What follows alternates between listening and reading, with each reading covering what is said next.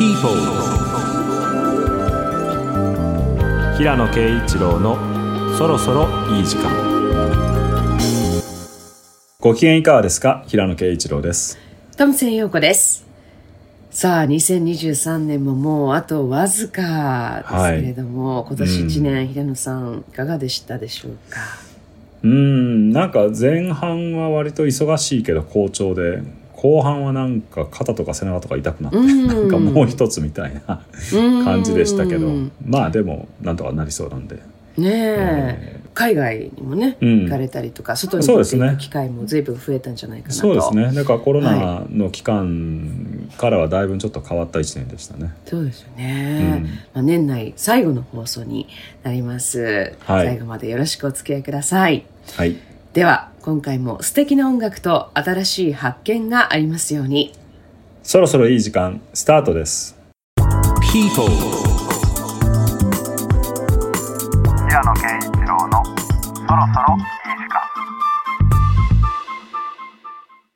ピープル平野啓一郎のそろそろいい時間。改めまして平野啓一郎です。トムセン陽子ですさてここ最近の平野さんはというと、はい、オーディオブックオーディブルにて新作短編「いぶき」が配信中です、はい、えー、朗読は声優の立花慎之介さんが担当されています、うん、え平野さん曰く耳で聞いていてよくわかるように各場面のコントラストを工夫し立花さんの朗読が物語を立体的に立ち上がらせてくれて作品に空間的な広がりを与えてくれたと評されておりますがいい感じで、はい、そうですね。人生が本当にあまりにも些細な偶然によってこう左右されてるっていうようなことと、うん、なんていうかメタバースとかいろいろ出てきて現実とそのバーチャルの世界っていうのが、まあ、よく言われますけどだんだんこう境目がなくなっていくっていうような状況とちょっと重ね合わせたような短編で、はい、なんていうのかな書き方が極端にこうオーディブル用にすごく変わるってわけじゃないんだけどやっぱり耳で聞いてるだけなんで、うん、あんまりこう複雑に込み入った話だと読者もついてこれないですし、はい、まあ、場面場面をはっきりさせてっていうのはそのちょっと色とかそういうその場面を支配してるトーンみたいなのを結構あの明確にするように書いてって、うん、ただなんかやってみて意外な効果だったのはあの本ってやっぱりこうどんな本でもある程度終わりがあとどれぐらいかっていうのをこうみんな確認しながら読むじゃないですか、はい、ページ数があとこれぐらいでとか、はい、オーディブルってそれがないんで、うん、なんか終わりをすごく突然に感じるみたいなんですよね。読者が。なるほど。それで、まあ、読者というかリスナーというか、ええ、それで特に割と最後にえってなるような終わり方の短編なんで、うん。それが残りがどれぐらいってわからないまま聞いてた人たちが全く予期してなくてびっくりしてみたいな反応が割とあって、そういう意味ではオーディブルっていうかその朗読で本を楽しむ時の一つの特徴として終わりがあとどれぐらいかっていうのを予期しないで聞いてるっていうのがあるなっていうのは今回ちょっと学んだことの一つだったんですよ、ね、それは新たなね、うん、発見というか Audible ならではの感想っていうのがあるんですね。うんはい、えー、現在 Audible で新作短編ということですが、いぶき配信中なので、ぜひ、えー、皆さんもお聞きになってみてください。はい。そして11月30日に実施しました、平野さんと島田雅彦さんの対談、え文学の森にてまだまだ視聴することができます。はい、えー、安部公房の箱男を取り上げていますが、視聴の1ヶ月のお試しプランもありますので、ぜひお気軽に覗いてみてください。はい。はい。え詳細に関しては平野さんの公式サイトをチェックです。えそして、本心、映画化発表になりました。はい。ちょうど文庫が発売されたところなんですけど、はい。そのタイミングに合わせて映画化も発表で、うん、まあもう作品は多分ほぼできてると思うんですけど、はい。まあこの話をずっとしたかったんですけどね、うん、まあいろいろ諸事情があってずっとあの情報解禁がなかなかできなくて、ようやくということで、はい、まあ非常におめでたいということで。どんな心境ですか？そうですね。もう「マチネの割にからあろうとこう本心と3作連続で映画化されることになって、はい。まあそれぞれにスタッフも違いますし、まあ、またどういう作品になるのかなっていうのは楽しみなのと、うん。そういうふうにねやっぱ同時代の優れたクリエイターの人たちが時間とお金と労力を使って 僕の作品に取り組んでくれるっていうのはすごく嬉しいことですよね。はい。詳細はまだね言えないことの方が多いらしいんですけれども、そうなんですよ。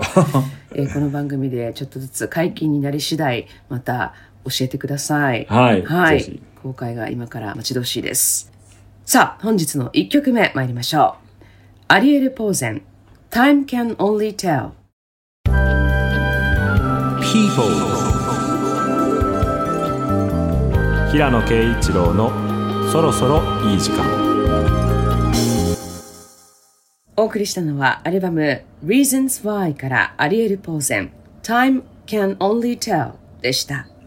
はい今年発売されたアルバムで日本でもねインスタとかを中心にだんだん認知されてきてる新時代の、まあ、スライドギターの名手と言われてますけど、はい。この曲なんかはまあ特にねそんなにこうスライドギターの見せ場がすごくあるってわけではないんでけど、ですすね、うんでもこうトータルにこうすごくバランスのいいギタリストでサウンドも聴いててちょっと気持ちいいっていうんですかね、うん。僕もそんなによく知らなかったんですけど2019年頃からソロで活動を始めてるみたいで、うん。ちょっと今後有名になっていくんじゃないかなっていう感じがしてるんで取り上げてすみました。ごいいいですね。なんかこう、うん。スコットランドとかうん。アイルランド系のバンドサウンドを彷彿とさせる、うん。なんかスノーパトロールっぽいなとか思ったんですけど、オルタナギターポップっていうんですかね、気持ちいい。アリエル・ポーゼンの Time Can Only Tell お送りしました。はい、さてこの一月気になった話題はというとこちら、うん。え恒例ですが今年話題となった流行った言葉。はい。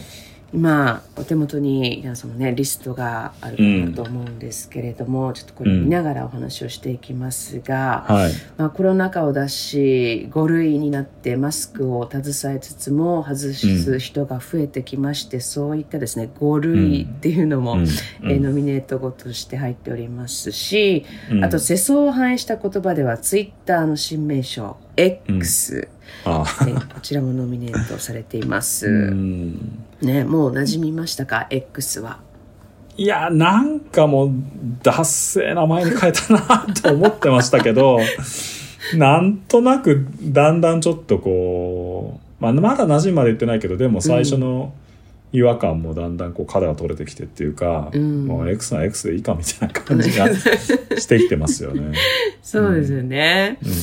他にはチャット GPT ですとか、うん。あと Z 世代を中心に広がった10円パンとかあとあ蛙化現象、うん。ね。蛙化現象はなんはい。か結構話題になってましたよね。こうそうです好きねになって振り向かれたら急に冷めるみたいな。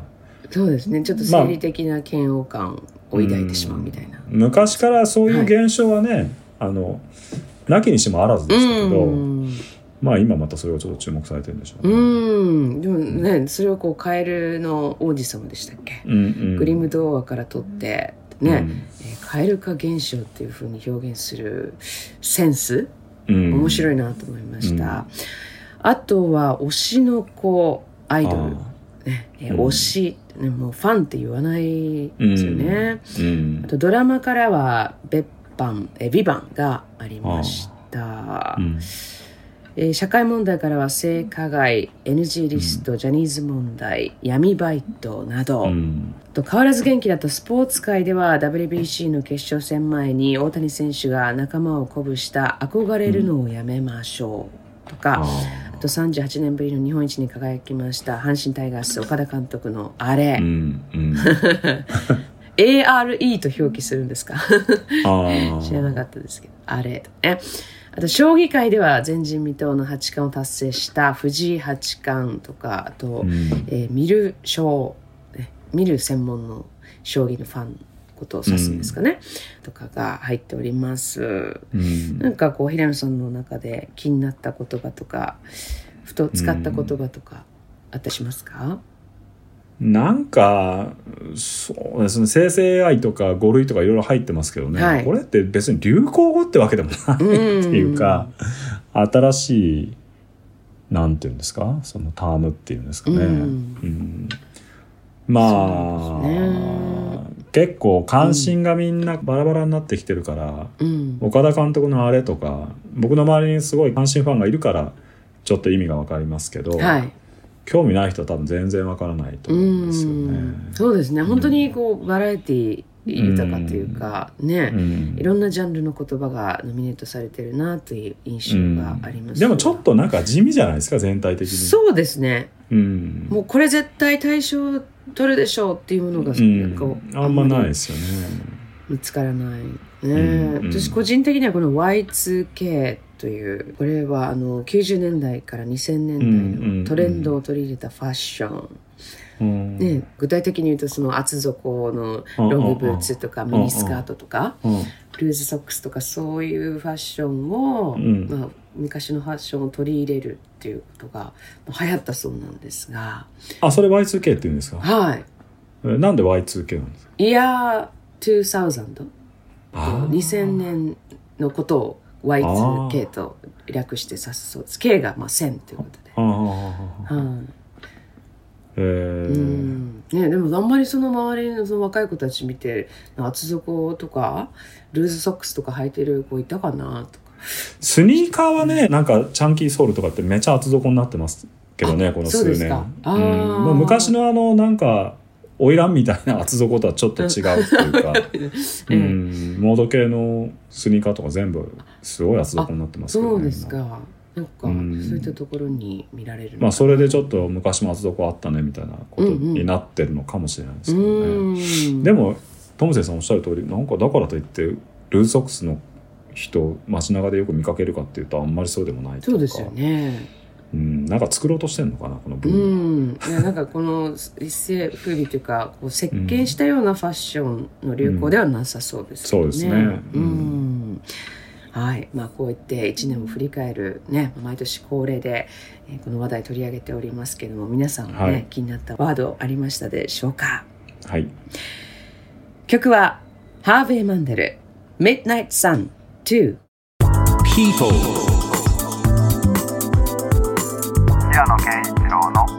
そろそろいい時間」お送りしたのはアルバム「シャングリネイド」からハーベイ・マンデル「Midnight Sun 2」でした。はい。1973年のアルバムでジョン・メイ・オールのバンドとかで活躍したちょっと個性的なギタリストなんですけど なんでこんな曲かけたかっていうと、うんエディ・バンヘイレンってギタリストいたでしょ？もう亡くなっちゃったけど、で彼があの当時ライトハンド奏法とかやってこうはい。左手で、まあ、弦を押さえて大体右手でのピックで弾くんだけど、まあ、右手も使ってその指板上で演奏するようなあのやり方を考案したということになってて、うん。彼の登場以降それがまあちょっと一頃特にハードロックとかヘビーメタルとかああいうジャンルでその技が世界を席巻してその後こうオリジナルはねそのエディ・バンヘイレンじゃなくて実は誰もやってたっていう話はなんかいろいろな説があるんですよね。その中でなんか最も明確なレコーディングまでしてこうはっきりした一例としてこのハーベイ・マンデルのこの「ミッドナイト・サン2」っていう曲が挙げられててまはいあその話をこう整理した動画を最近見てあそうなんだと思って聞いてみたらこの曲の一番最後のところでねそのうん。技をやってるんですよ確かに。ええただやっぱりなんかねごちゃごちゃしててうん。多分聞いた人はなんだこれと思って終わったと思うんですよね。えだからねなんかこういろいろな誰がオリジナルかっていう話よくあるじゃないですか、え。うん。でもこうオリジナルっていうのは初めにやりだした人っていうよりもうん。いろんなその後の発展のオリジンになりうる人っていうことだと思うんですよね、うーん。だからね彼がこのハーベイ・マンデルの方がそのタッピングとかっていう技をね先にやってたことは確かなんだけどはい。やっぱりこうやり方があんまりこう魅力的じゃなかったからうん。その後の発展のオリジンにはなりきれなくて。バンヘイレンはすごくやっぱ効果的にこの技を音楽的にあの一段上のレベルにに昇華させたんでうん。彼がオリジンになってその後発展してうん。だからやっぱ彼がオリジナルと言っていいんじゃないかなっていうことを思ったんですようん。ね。でエディ・バンヘイレンがこの彼の演奏を事前に知ってたかどうかっていうのもなんかこうファンの間でずっとこう論争が続いてるらしくって、はいはいはい。それはどうなんですか？僕が見た動画ではまあ人を介して多分紹介されてこのアルバム聴いたんじゃないかっていうような説になってて。うん。まあ割と説得力がある気はしましたけどねそれは。うん。うんこのでもハーベイ・マンデルさん的には、うん。俺の方が先だよライトハンドっていうふうには意を唱えなかったんです思っね、てたのかもしんないですけどね、うん。あんまりそれで彼がこうケチつけたとかいう話は聞かないですね。うん。それなりの年齢のギタリストなんで、うん。ちょっと古い世代のギタリストがあれハーベイ・マンデルがやってるのをあの70年代の初頭にロンドンで見たことあるとかいう証言とかがあったりしてディープパープルのリッチー・ブラックマンっていう人とかなんかそういうことを言ったりしてるんで、ちょっとそういうことも話題になってたみたいですけどね。あ全然知らなかったんだけどたまたまその動画見てええ。この辺の話をこうまとめた非常にこう的確に説明した動画があってあそうですか。それでなるほどと思ってえーちょっとこの話をシェアしたくてかけてみたんですよ。あなるほど。ありがとうございます。すごい。マニアックな情報ですけれども。ね、ハーベイ・マンデルの「Midnight Sun 2」をお届けいたしました、はい。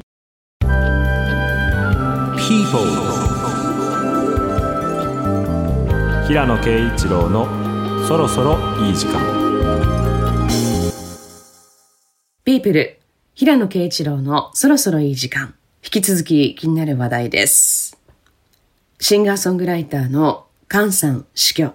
ああはい、うん、ヒット曲愛は勝つなどで知られる歌手のカンさんが先月11月12日に亡くなりました。61歳でした。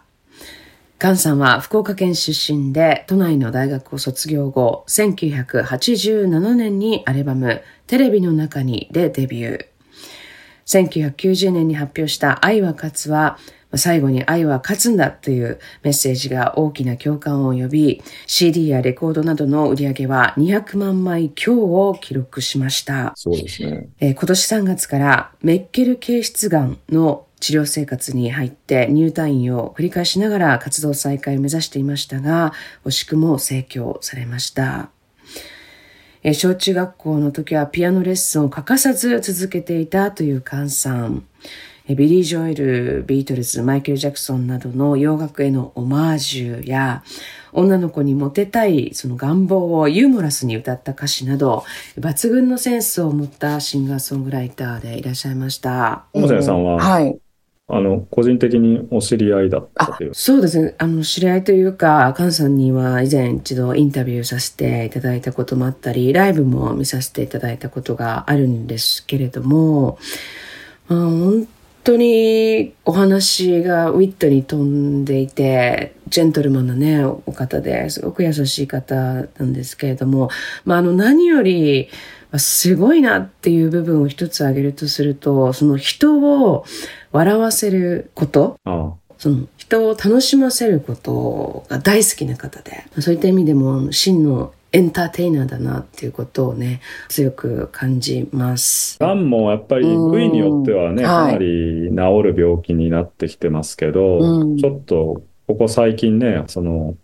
見つかって急激にこう数ヶ月で悪化してみたいな方の話がね、いくつかちょっと続いてて、うん、まあ残念ですね、61っていうのはまだまだ。そうなんですよね。お亡くなりになってから、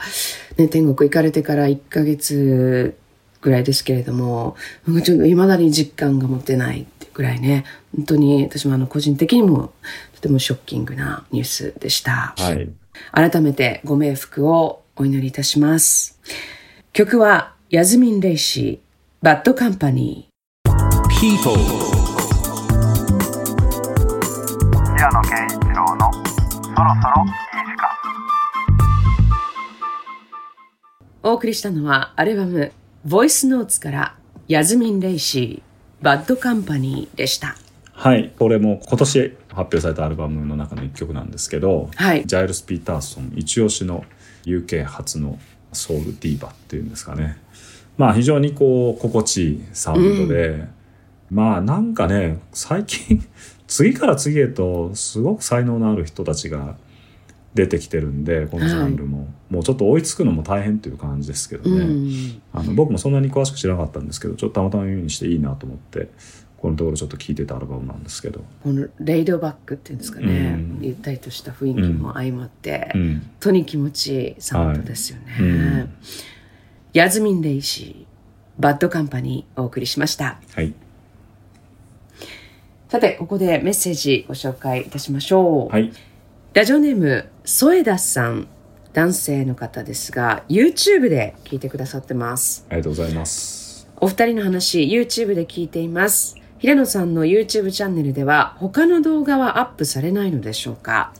ラジオ以外のコンテンツもアップしてほしいです。えー、かっこだいぶ前のギターの動画は見ましたよ。あ ありがとうございます。はい。そうですね。もう僕もいろいろソーシャルメディアやってるんで YouTuber にまでなるとね ちょっと、いよいよもう、お前いつ小説書いてんだみたいになっちゃうんで 動画はなんかこう自分が出演したその番組とかで権利的に OK なものをちょっとストックしていくぐらいのつもりで一応 YouTube チャンネルを持ってるんですけどね、はい。なかなか YouTuber 的なこう日常のことをアップするのはもう難しいですけどねうんまあギターとかたまに弾いてちょっとアップしたりとかいうのはありますけどうん。それもあんまりね頻繁にもできないですしねまあでもせっかく。そう言っていただけるならなんかまた アップしたいなと思いますけどいや、ギターはもうなんかどんどん見たいです。ああそうですねうん。大体ねなんか長い小説とか書いてるとはい。気晴らしになんかね練習し始める癖があるんですよねうん。それ大体ねあれ YouTube の動画をアップしてるのはなんかその長い小説書いてた後ぐらいなんですよ書き終わったぐらいの時にああ、そういう時なんですね。その中なんとなく弾いた曲をちょっとせっかくだから記録に残しておこうかなみたいな感じで、うん。動画に撮ってることが多いんで、まあ、次の長編小説書き終わったぐらいの頃にまたなんか一本 アップすずいぶんるかもしれないですけど先になりそうですね。えー、でもね、すごい、なんでしょう、小説家の方、その作家さんっうて、ん。普段プライベートのね、時に何されてるのかなとか、またその小説を書く時とは別の顔っていうのを見たい気持ちっていうのはあるので、まあ、こういった動画の時代でもありますので、うん。ご検討ください。あそうですね。はい。はい。えー添田さん、ありがとうございましありがとうございた。ました番組へのメッセージ、引き続きお待ちしております。ウェブで OD と検索。その OD 内にある番組 People のメッセージフォームからお送りください。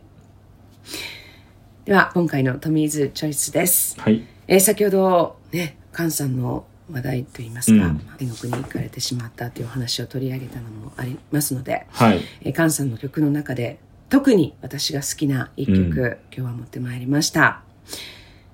まずは聴いてください。菅エキストラ。People 平野啓一郎のそろそろいい時間。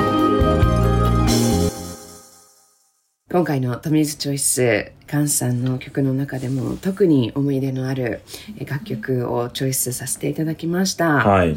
はいここれはあのえええ なんかこの歌詞の内容にちょっとこう 思い当たるところがあるというか 共感するところがあるってことなんであーそうですね。そもそも何でこの曲を知ったかというと、すこれ2020年のアルバムからなんですけれども、はい。コロナ禍の時にですね、とあるオンラインライブがあって、それを私たまたま見てたんですけど、はいそのライブにゲストでご出演されていたんですね、菅さんが。うんうんうん。23曲のみ披露だったんですけどそのうちの1曲で、はいその時に歌われたうん。歌で、やっぱそうです。ね今平野さんおっしゃった通りで、もう何よりもその歌詞、うん。あなたの映画の私はエキストラではいはい、うん。うん。うん。大好きです。それだけです、っていうもう切なすぎるほどのこの片思いソング、ねうん。その歌詞にやっぱりすごく打ちのめされてというかこう締め付けられて胸が。それですごく印象に残ってっていうのがあるのでまあ自分の経験と重ね合わせてというよりもなんでしょう、その本当にそれこそまるで映画の一つのストーリーのうような、ん。歌詞世界に惚れたっていう感じですかね。なんかこれ男性がその思いを受け止めてくれない状況でうん、女性の心が切ないっていうのをこう歌ってるっていうのを聞くっていうのはどういう気分なのかなとかちょっと思って。男性がその女性の切ない心を歌ってるのをこう女性として聞くっていうのが、ああなるほどなるほど。いや僕なんかね、逆の歌になんかすごいこう感動したっていうことがなんかあったかなってちょっと考えちゃってつまり女性がそのある女性のことを好きだけどこう思いが叶わないっていう男の心をね、うん、歌った曲になんか自分がすごい共感したとかいうことがあったかなとかって振り返ってて、うん、あんまりそれが思い当たらなくて女性がその男性歌手が歌う女性の心理を歌う曲を聴いた時にどういう感じなのかなとかっていうのちょっと改めて思ったんですこれすごいそうもう着眼点がさすがすぎるなと 思ったんですけど、うん、うん、少ないですねしかも女性のシンガーが男性のを主語にして、歌うあんまりないですね多分曲が、うん、そんなにない。まああのないことはないんですけど、うんうんうん、僕を例えば主語にして歌うみたいな、うんうん、あのそういった、ね、曲もあるにあるんですが、うんうんまあ、これあの例えばフォークソングとかで、うんうん、やっぱその男性が女性目線にありますよねで私を主語にしてっていうね、あって実はねあのすごい好きなんですよああそれ昔からずっとそれがちょっと不思議で男の人がねちょっとともすれば自分に都合のいい女性の心理を歌ってしまうことにもなりかねないじゃないですか。ああはいはい。うんうん、だけど女性が結構のリスナーがこう男性歌手が歌う女性心理みたいな歌詞、はい、歌に共感してるってこと、まあ、結構よくあるでしょ？はい、いやだからそれがもうなんかそうなると男だから女だからっていうこと関係なくねもう詩の世界がいいから共感するのかなとか言ってこう思いつつ、男性の側からそういうふうに歌われてるのを聞くっていうことがなんか気になるのかなとかこう。あ、うん、あでもなんかその女性が女性で、うん、女性として歌う失恋ソングよりもより失恋とかその片思いソングよりももっと迫るものがあるっていうか、なんで男性なのにそんなに私たちの心わかるの？っていう、うん、すごいっていう、うん、あまあ、ある種の感動みたいなものもそこにはあるのかな。うん、ええ。ー、はい。すごく好きですね、うん、なんか切なさが増す気がしますね。ありがとうございます。なんかすごい今、現象。いやいやいやえー、菅さんのドニアの素晴らしい名曲のうちの一曲なので、ぜひ改めて皆さんも聴いてみてください。エキストラお送りしました。People 平野啓一郎のそろそろ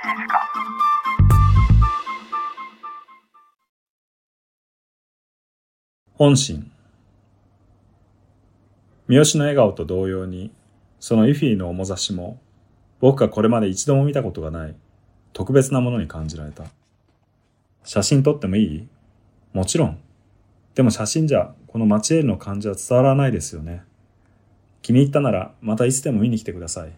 本当に？いいの？もちろんいつでも歓迎します。2階には VR ルームを併設した仕事部屋とトレーニングマシンやベッドが置かれた寝室があり、ベランダにはオリーブやブルーベリー、ビワなどの鉢が並んでいて、今は冬なので使用されていない様子だったが、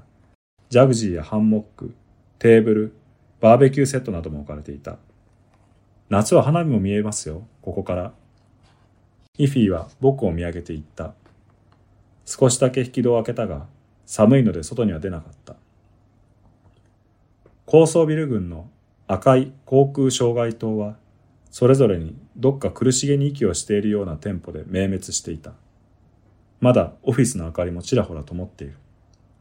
それからイフィの仕事部屋に通された。やはり黒一色だったが、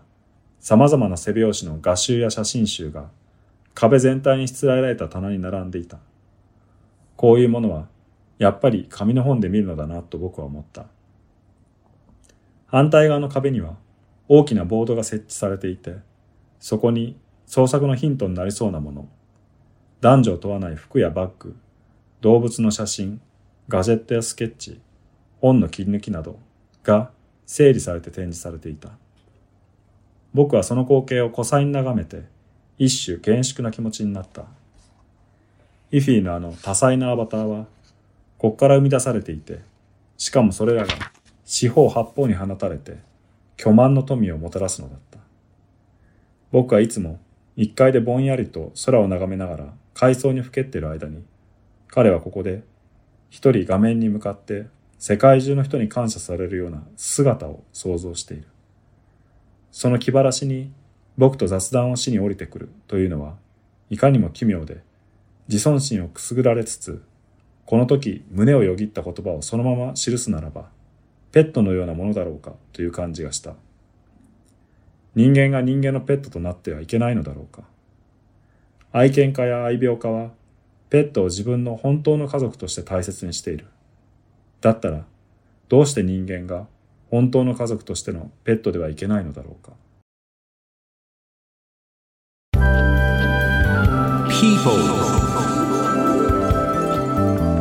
平野啓一郎のそろそろいい時間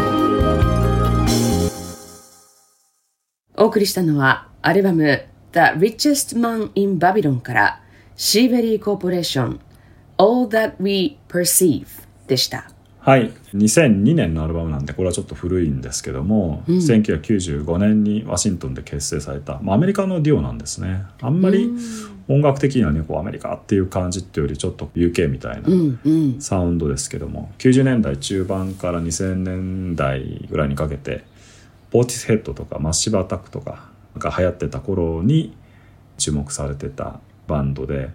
当時はね僕そんなになんか夢中になって聴いたわけじゃないんですけど、うん、やっぱりその後やや後追いでポーティセットとかそのマッシブアタックとか聴くようになった頃に、はい、ついでに聴いて、まあ、結構いいなと思ってて そのまま忘れてたんですけど、うん、最近またちょっと引っ張り出して聴いててすごく心地よくて、またちょっと聴いてますね。もうリズムがそうさせるのか、うん、こう没入感とかあるようなね、これトリップホップって言ったりするんですよ、うん。なんかそういう言い方をされたりしてましたけどね。うん、うん、非常におしゃれな、はい。えー、サウンドです、うん、えー、シーベリーコーポレーション All That We Perceive お送りいたしました。はい。そしてお聞きいただいた朗読は今回は本心からでした。はい。ちょっと文庫化もされるんでまた読んでみたんですけど、まあ、イフィっていうすごくお金持ちのアバターデザイナーのところにでまあお給料もらって昨夜と主人公が働いてるんですけど、うん、まあ何のためにいるかっていうのがあんまり自分でもよく分からなくてうん、まあほとんど彼のペットみたいな存在なんじゃないかっていうふうに自分で気が付くっていうくだりなんですけど、はい、まあ人間が人間をペットにするっていうとね非常にけしからん感じがしますけどでもペットを飼ってる人たちのペットに対する愛情を見てるともう本当に人間と全く変わらないように、愛していてもう僕の知り合いも、あの犬ががんになっちゃったんですけど、うん、もうそこからの治療のプロセスがもう人間と全く同じでもう MRI 取ったり、化学治療したり放射線治療したりとか、はい、だからその愛情の関係としてねそのペットと人間の関係がそういうふうにこう肯定されてるんであれば人間が人間のペットであるってことはね同じように認められてもいいんじゃないかっていうようなちょっとこう世の中の常識に反するような考え方ですけど、うん、ふと主人公はそういうことを考えるっていう場面なんですよね。はい。リフィーの、ね、自宅非常に高級なマンション、うんうん、なんか高層階でしたけども、はい。うん、本当にこう今朗読していただいた箇所もそうなんですが、こうつぶさに描写されてるので。もう私の頭の中でもかなり鮮明にこのイフィーの部屋っていうのがですね、うん、出来上がってますねイメージとして、うんうん、そうですね。なんかまあその辺のディテールをこうちょっとしっかり書かないとなんかこうふわっとした話になっちゃうんで、うん、その辺はかなり具体的に描写するようにしてるんですけどね。はい、うんえ今回は本心からの朗読でございました、はい、え映画化も発表になりまして非常に楽しみですけれども、はい、ウィンターホリデーのお供にぜひ。ぜひ。People 平野啓一郎のそろそろいい時間お送りしたのはアルバム View with the Room からジュリアン・ラージトリビュタリーでした。はい2022年去年のアルバムなんですけどもちょうどこのジュリアン・ラージが先月来日しまして友達と一緒に見に行ったんですけどはい。まあ世界中からもう新世代の天才っていうふうに絶賛されていてうん。最初はねあのレギュラートリオで来日するっていうことだったんですけど太鼓はちょっと今回来なくてベースとギターのデュオで演奏したんですけどもうんまあ本当にこうありとあらゆるスタイルを遊んでるように軽々とこなして、うんうん。すごいことやってるんですけどね。全然こう必死感っていうかこう向きになってる感っていうかなくて。はい。まあそれがすごくやっぱりびっくりしつつ心地いいっていうんですかね。僕はねもうちょっとなんか泥臭いっていうんですかねこう、はいちょっと必死な感じがあるぐらいの方がいいかなっていうぐらいあまりにもこうちょっとスムーズっていうんですかね。へー。うん。そうなんだ。まだお若いんですか？まだすごい若いですね。で本人もすごくなんかこう品のある丁寧な若者って感じで、ううん。んまあでもちょっとライブはすごかったですね。まあ一回ちょっとギター好きな人は聴いといた方がいいんじゃないかなっていうような演奏でしたけどね、天才ギタリストということですね、はい現代を代表する、まあ、注目のギタリストということです、でもすごいこの曲に関してはね、とっても柔らかい音色で、そうですね、うん。うん。優しい気持ちにさせてくれる。まあライブもそんな感じでしたよでも。うーん。うん。はい「A View with a Room」という2022年のアルバムからジュリアン・ラージの「トリビュータリー」をお届けいたしました。はいソー平野啓一郎のそろそろいい時間。ピープル平野啓一郎のそろそろいい時間いかがでしたか？あークリスマス、ね、雰囲気街中にも漂っておりますけれども、クリスマスから年末年始、うん。平野さん少しはゆっくり過ごせそうですか？そうですね。まあ芥川賞の選考委員やってるんで その、うん。考察読まなきゃいけないっていうのがなんかもうここ数年のちょっと恒例になってるんですけど、はい。まあでもちょっと少しゆっくり過ごしたいなと思ってます。うんそのね年末年始のお休みを利用してちょっと来年の目標なども立てていかれるのかなと思いますけれども、そうですね。来年はまあ短編集を、まあ来年の前半ぐらいに刊行する予定でその後ちょっと長編に手をつけようかなと思ってるんですけどね。はい、うん。ちょっとその長編に着手されて行き詰まった時にギターの動画をねはい。上げてください、はい。そのタイミングで。はい。ということで今回年内最後の放送になったんですけれども、ね、今年1年もねお世話になりました。ということでありがとうございます。ありがとうございました。はい。番組へのメッセージは引き続きお待ちしています。ウェブで OD と検索、その OD 内にある番組 People のメッセージフォームからお送りください。また、ウェブサイト、ノート、音声配信プラットフォーム、Spotify、Apple Podcast、Google Podcast、平野さんの YouTube 公式チャンネルでも過去の放送の一部を聞くことができます。こちらもぜひチェックしてみてください。来週のこの時間は、広金健志さんが担当する People 編集長お時間ですをお送りします。平野啓一郎のそろそろいい時間。お相手は、平野啓一郎そしてトムセン陽子でした。それでは、メリークリスマス and a happy new year! People 平野啓一郎のそろそろ